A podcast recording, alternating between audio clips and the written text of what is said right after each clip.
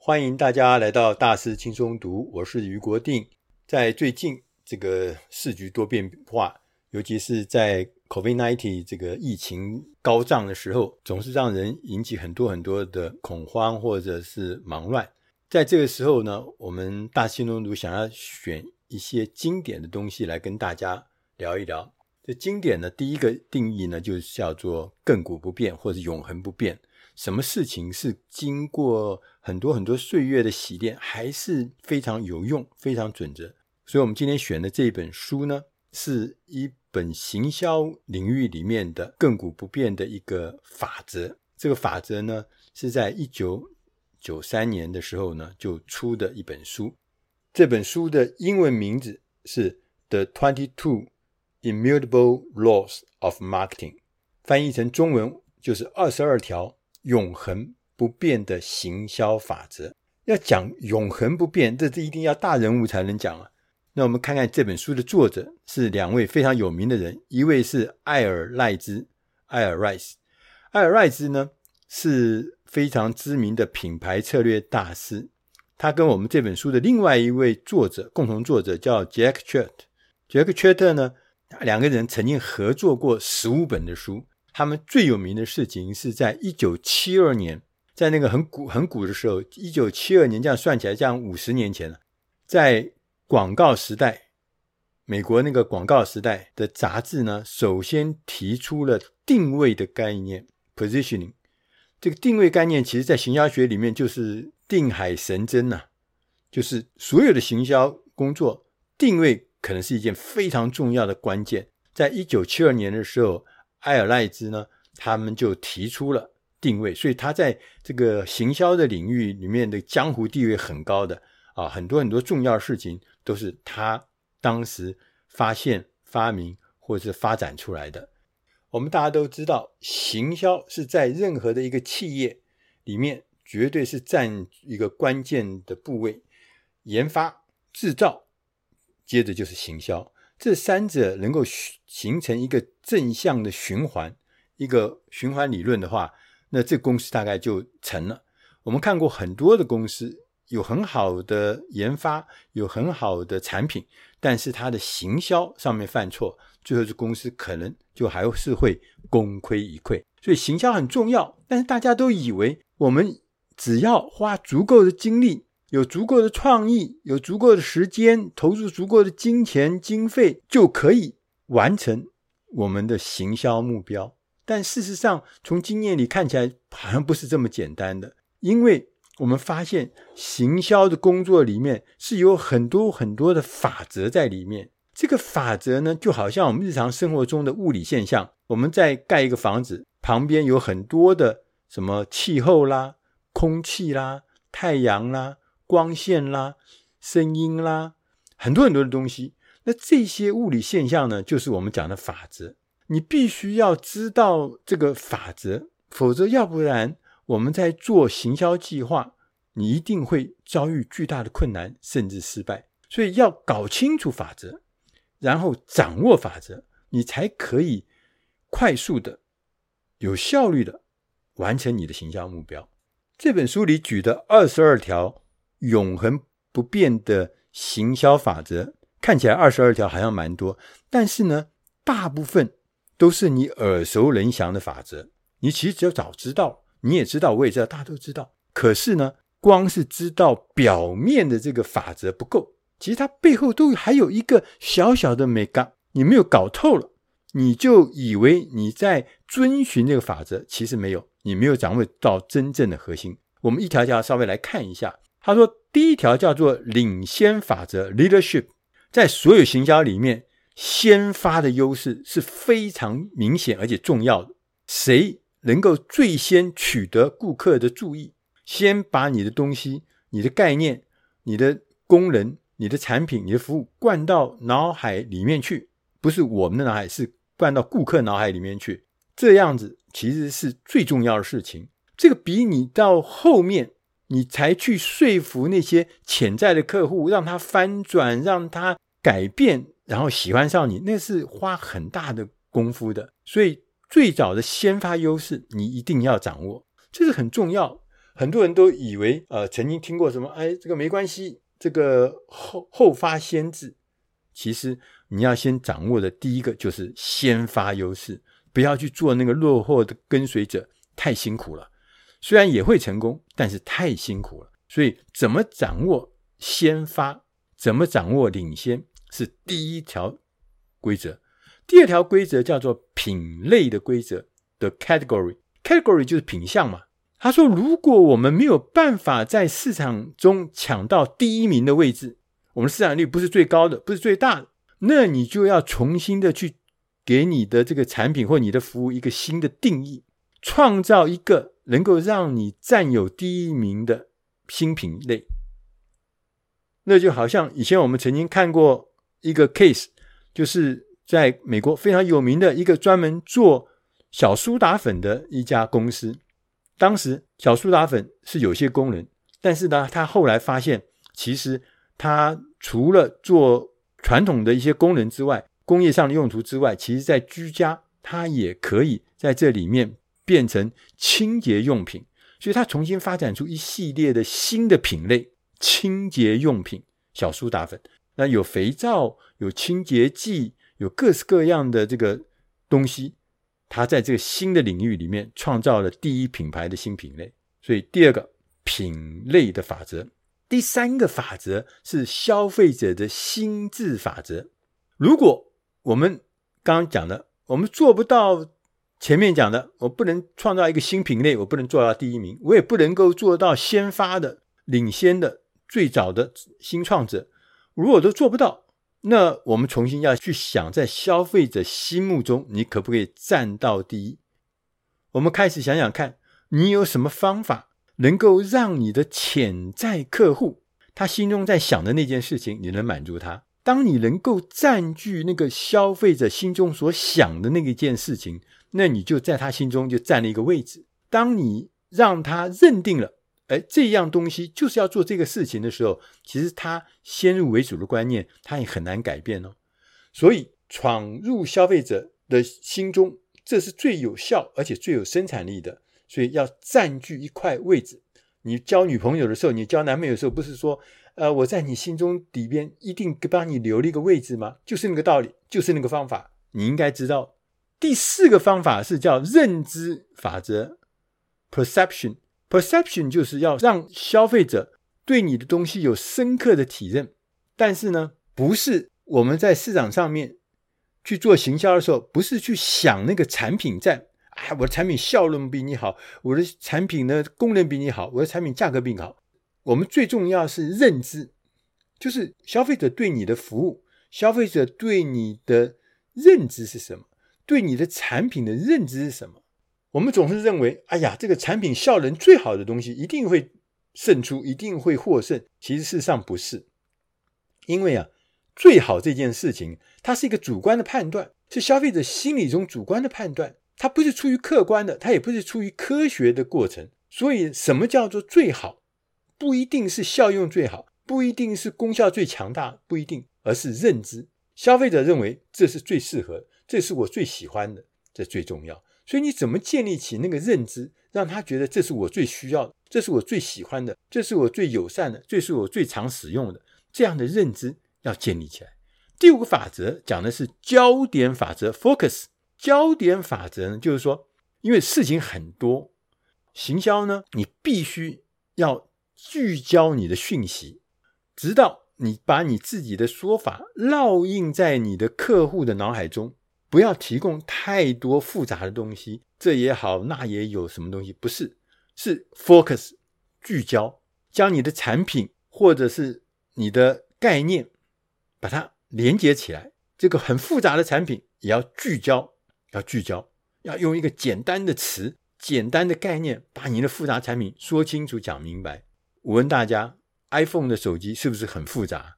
功能很复杂，但是你记得吗？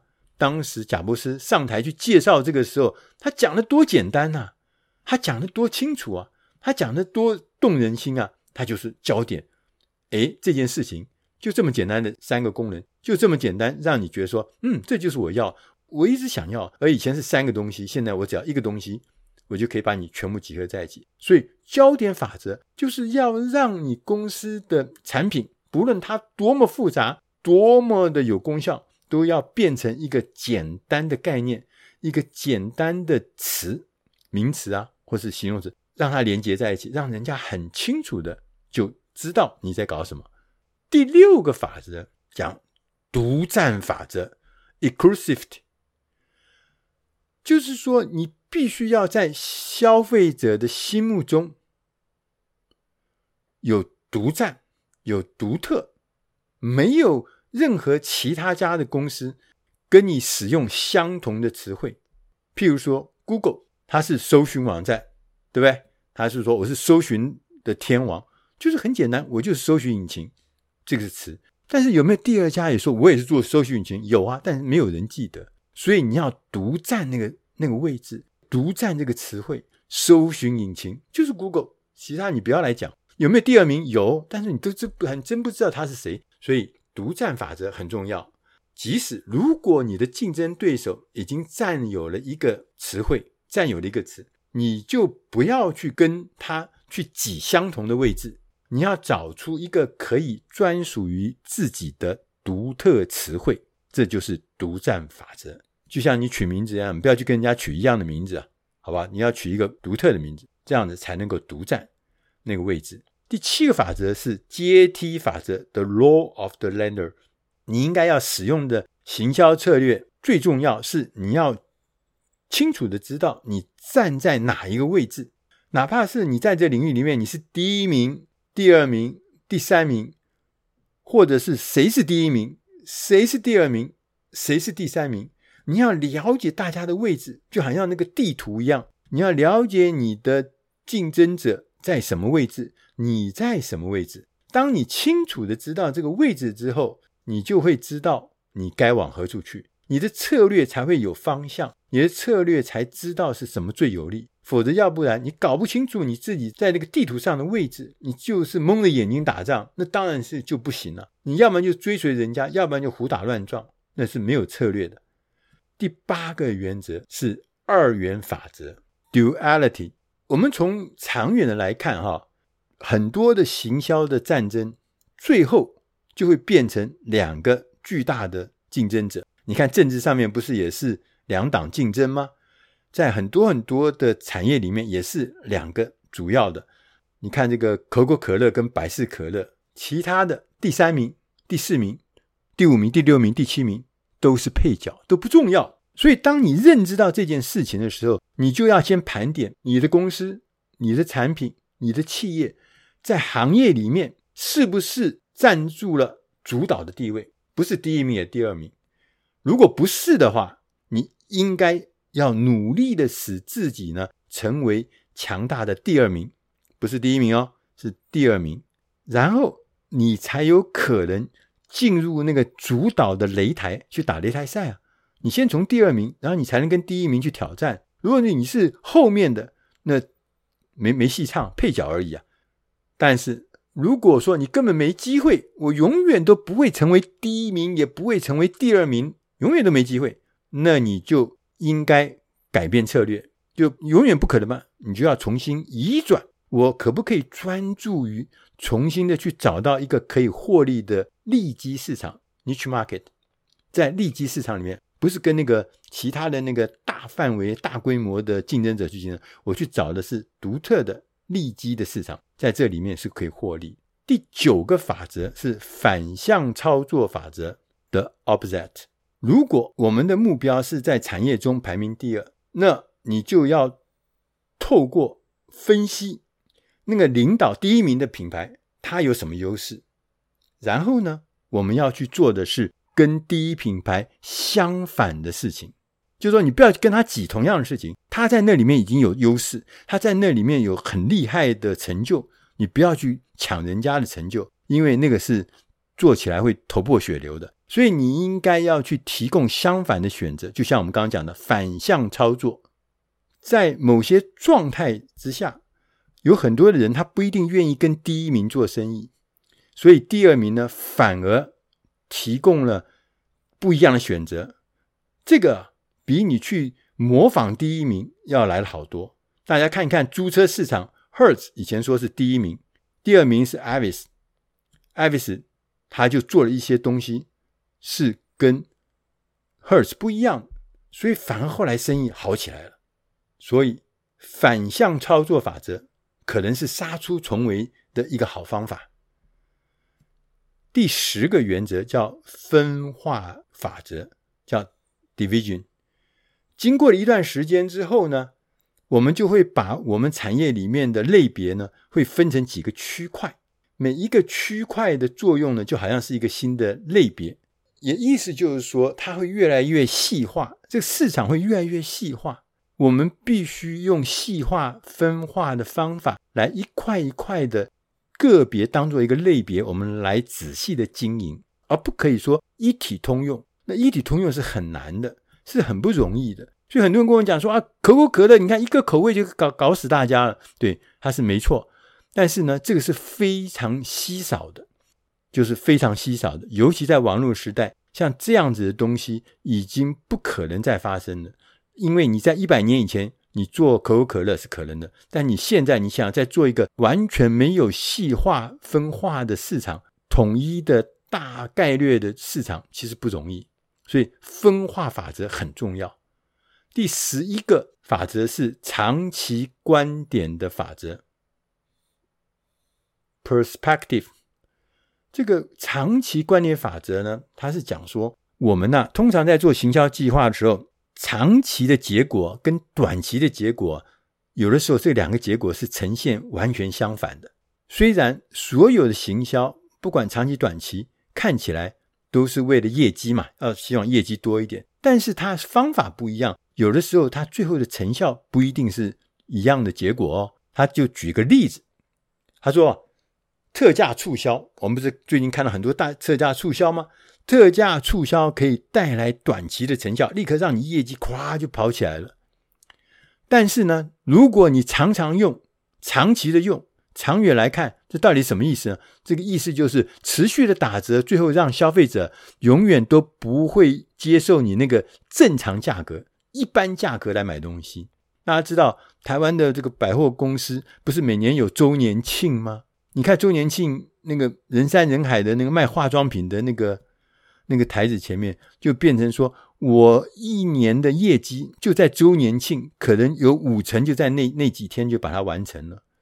意思是什么？意思是大部分的人都不愿意在不打折的时候买你的东西。你想想看，这样子的事情对公司来讲是到底是利空还是利多？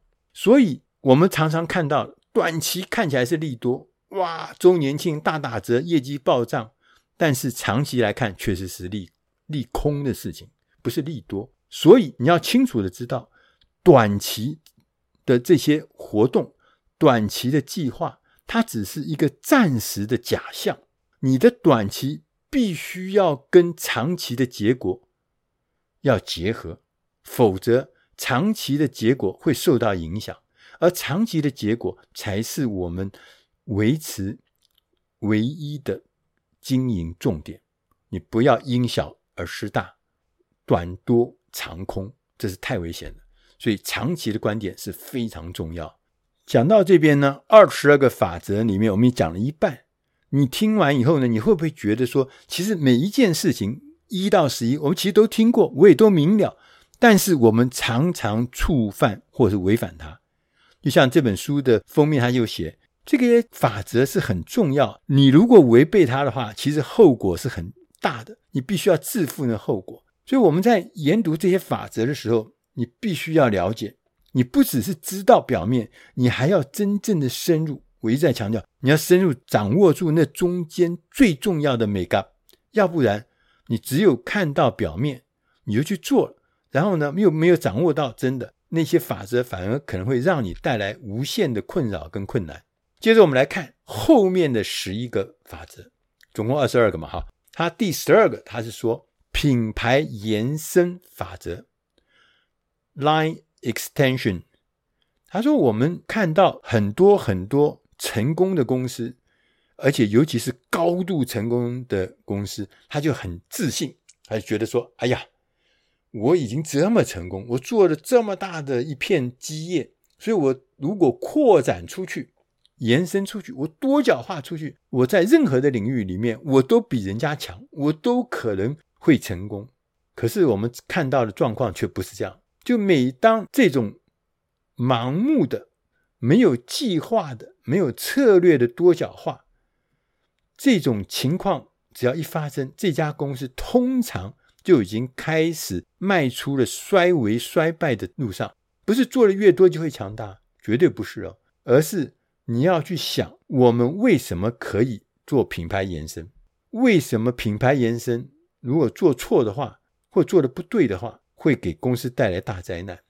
因为我们在做品牌延伸的时候，我们总是要想，我们要迎合所有方方面面的人。因为什么？因为有新的市场嘛，所以这个市场我也要满足，这样的需求我也要满足。结果呢？不可能嘛，做不到。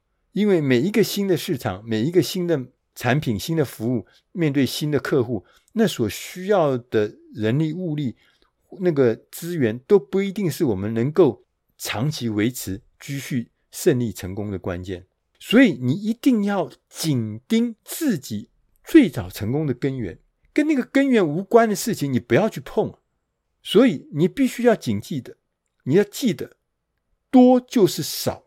一个公司拥有越多种的产品。它最后可能赚的反而会更少。同时，你要知道，少即是多。刚刚是讲多即是少，现在倒过来，少即是多。就是说，因为成功的公司、厉害的公司，通常他会尽量的聚焦，只在他自己的蛋黄区里面发展。不是说不要发展，而是只做自己有关联的东西、聚焦的东西，不相干的东西不要碰。然后呢，你在你所有的潜在客户心目中，你占有一个一席之地，这样子最重要。不要贪多，不要贪广，最后你会噎到太多。所以说，他说第十二个，你品牌延伸法则要必须小心，以少为多。第十三个法则是牺牲法则 （sacrifice）。通常一家公司啊，必须要牺牲三件事情。来取得进步。第一件事情，我们常常企图提供完整的产品线，这个事情是你不可以做的，要牺牲的。第二件事情是针对太过广泛的市场，这也是你要牺牲的事情。第三个事情就是不断的、常常的改变你的行销策略，以符合市场的起伏变化，这是不对的，这是你要不要做的，你要牺牲的。这三件牺牲的事情是你要谨守的，因为我们常常会犯错，我们常常觉得说，哎呀，产品线不完整啊，所以我们应该更完整啊，做更多东西。我们对更广大市场有兴趣啊，所以我们要进军更广大市场。同时，我们的行销策略应该符合这个市场的剧烈的变化。其实这三件事情都是你想以为是对的，但是真正看起来，你应该是要把它牺牲的。你不可以随便做这三件事情。所以，什么事情都想要做的想法，你要放弃。你必须只专注一件事情，你最后才有可能取得重要的成绩。接着，我们来看第十四个法则，叫做属性法则 （attributes）。这个属性这件事情啊，我们刚刚前面有讲到，他说我们需要给自己的产品或自己的服务或自己的企业一个清楚的词汇，一个定义的词汇。这是一种属性，那我们也可以，因为我们的属性，我们可以聚焦我们工作的方向，我们努力的方向，也让我们的消费者他脑海中很清楚的知道你就是什么样的代表，你是属于哪一块，你的属性是什么。那怎么去发展你的属性？最好的方法就是先厘清市场领导者已经拥有的那个词汇、那个定义，然后呢，你要做出相反的事情。最后呢，你会发现你自己呢是最适合的那个词汇什么？就找到你自己最适合那个属性。你到底的功能是什么？你到底最厉害的角色和服务的那个区块、那个空间、那个位置是什么？新的属性通常可以创造的市场占有率是你无法预估的。这个在破坏式创新理论里面有讲到，因为我们。是创造了新的市场，这个新的市场是现在的领导品牌既有的那些公司他们忽略的市场，它可能是一个微小的市场，但是这个新的属性，也许可能会创造一个很巨大的需求出来，会创造一个很巨大的市场力出来。所以属性一定要给自己找到，如果自己没有属性，你就好像没有位置，没有位置，你就不知道你在干什么。所以，当你找到自己的属性，你就知道你该往何处去，因为那个前途是非常远大。第十五项是讲的是叫做坦诚法则，他用的这个代表词呢是 candor。candor 呢，就是我们我们在行销工作中呢，你一定会碰到一些缺点，或碰到一些缺失，你要承认缺点。要让客户对这件事情要给予肯定，就是我不是完美的，大家都知道，没有任何的服务或任任何的这个产品是完美的。但是当我面对我的缺点，面对我的不完美，我是承认的，这会让人家觉得你真是一个坦诚的公司，因为你讲的十十全十美，大家就觉得你不过是掩盖了你的缺点。一定躲在什么地方，而与其我看不到，反而我更害怕。为什么？因为不知道那个被掩盖的缺点会不会给我带来很大的麻烦。所以，顾客这些顾客他是很希望能够让你用坦诚的方法，能够一起来知道我到底哪里好，但是我也是有缺点。所以在行销活动中，承认缺点这件事情是重要，因为当我们承认了缺点的时候，我们有机会把它转化成正面的影响。第十六个法则是 singularity，这个英文呢，我们翻译成中文的话，有人翻译成单一的、独特的、奇幻的。它意思就是说，在行销市场，最有效的是单一的、出其不意的、大胆一击。因为我们所有的竞争者，我们大家都知道，一定都有他的弱点。这个就好像是说，那个盔甲一定有缝隙一样，所以我们在行销的重点呢，就是要找出那个对手盔甲中的缝隙，而不是在他最强的地方进行突击。你要用起点单一的、专注的攻击那个弱点。所以，如何找到那个弱点，这是挑战。通常，绝对是那些坐在公司里面。那个冷气房里面的那些主管是不知道什么才是对方的弱点。真正的行销 inside 洞见，只有在最前线、第一线的现场，在那个泥泞中，在那个混乱中，你才会找到对方竞争者的弱点。而这个弱点是很重要，因为弱点你才可以执行奇袭的那个策略。第十七个法则是不可预测的法则 （unpredictability）。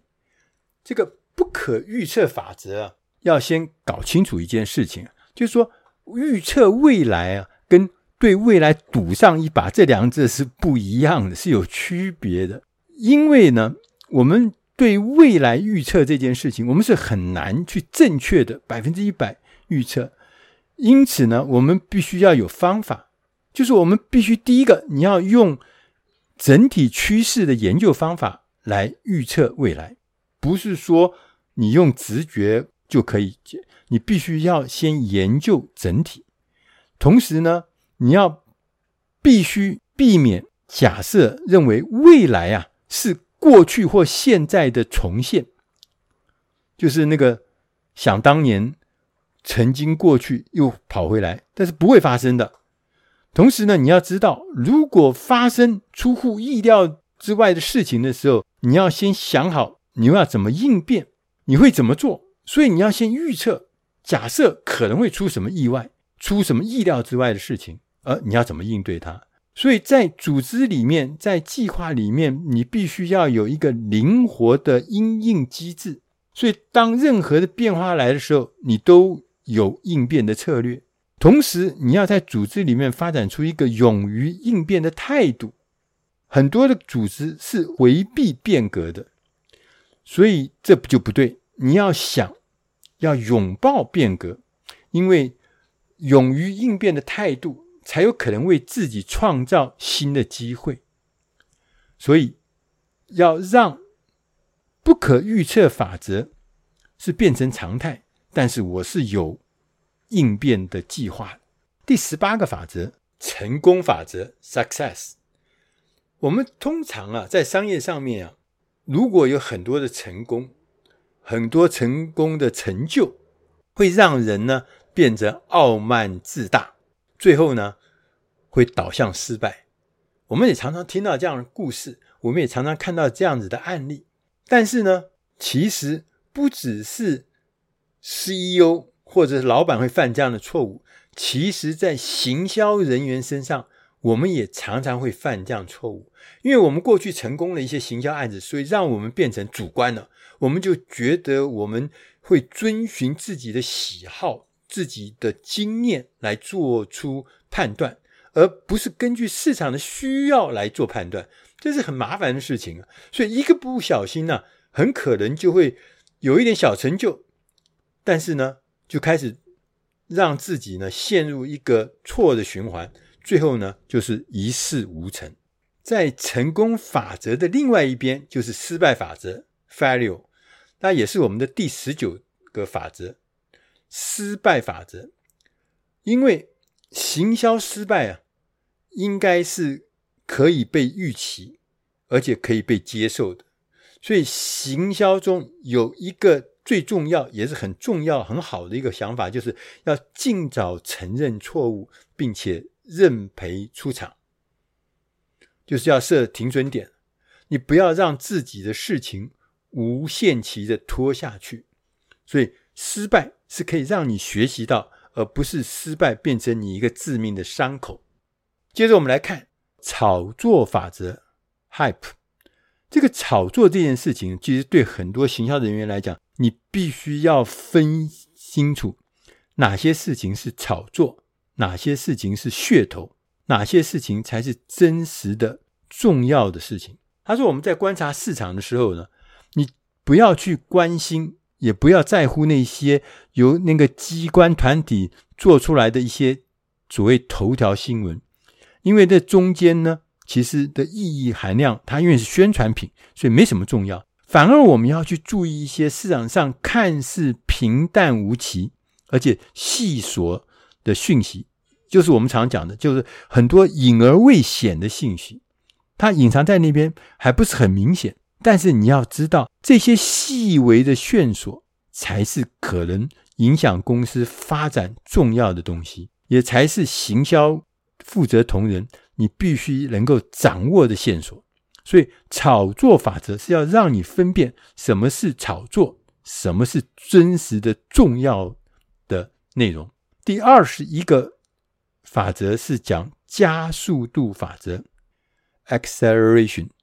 这加速度法则是说，你的企业、你的行销的计划或行销的活动能不能够加速度，其实是最重要，是关键在你的计划是不是建立在一个大的趋势上面，而不只是抓到一个小的风潮。现在有很多的风潮，就热头突然来了一下。就热头一下，那叫风潮。但是长期的趋势，你必须要掌握。如果你能够保持在这个长时趋势的势头之上，你当然就可以加速度，而且持续的加速度下去。但是如果相对的、相反的，你只是掌握那个一时的风潮，这是短期的现象，你没有办法长期维持加速原则。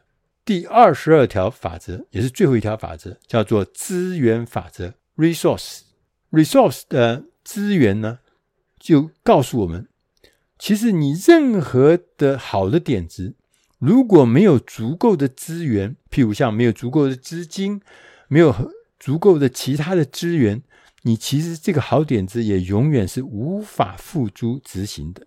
他说，一个普通的点子，但是他拥有一百万美金的预算，跟另外一个绝妙点子。但是他没有这么多的预算，你觉得谁会带来比较多的收益？所以你应该很清楚的知道，任何的点子如果必须要成功，一定要配上足够的资源。所以在行销上面打的就是资源战。你如何靠这些资源，能够有效的把你的概念、你的服务、你的产品，能够打进消费者的的客户的心里面、脑里面？如果做不到，你所有的好点子也是假的。为什么？因为人家不认识你啊，人家不了解你的，人家不体认到你，那你你你你只能束之高阁。所以，我们常看到有钱的公司、有资源的公司，他们做什么事会越做越多、越做越好，并不是因为他的产品一定都是最好的。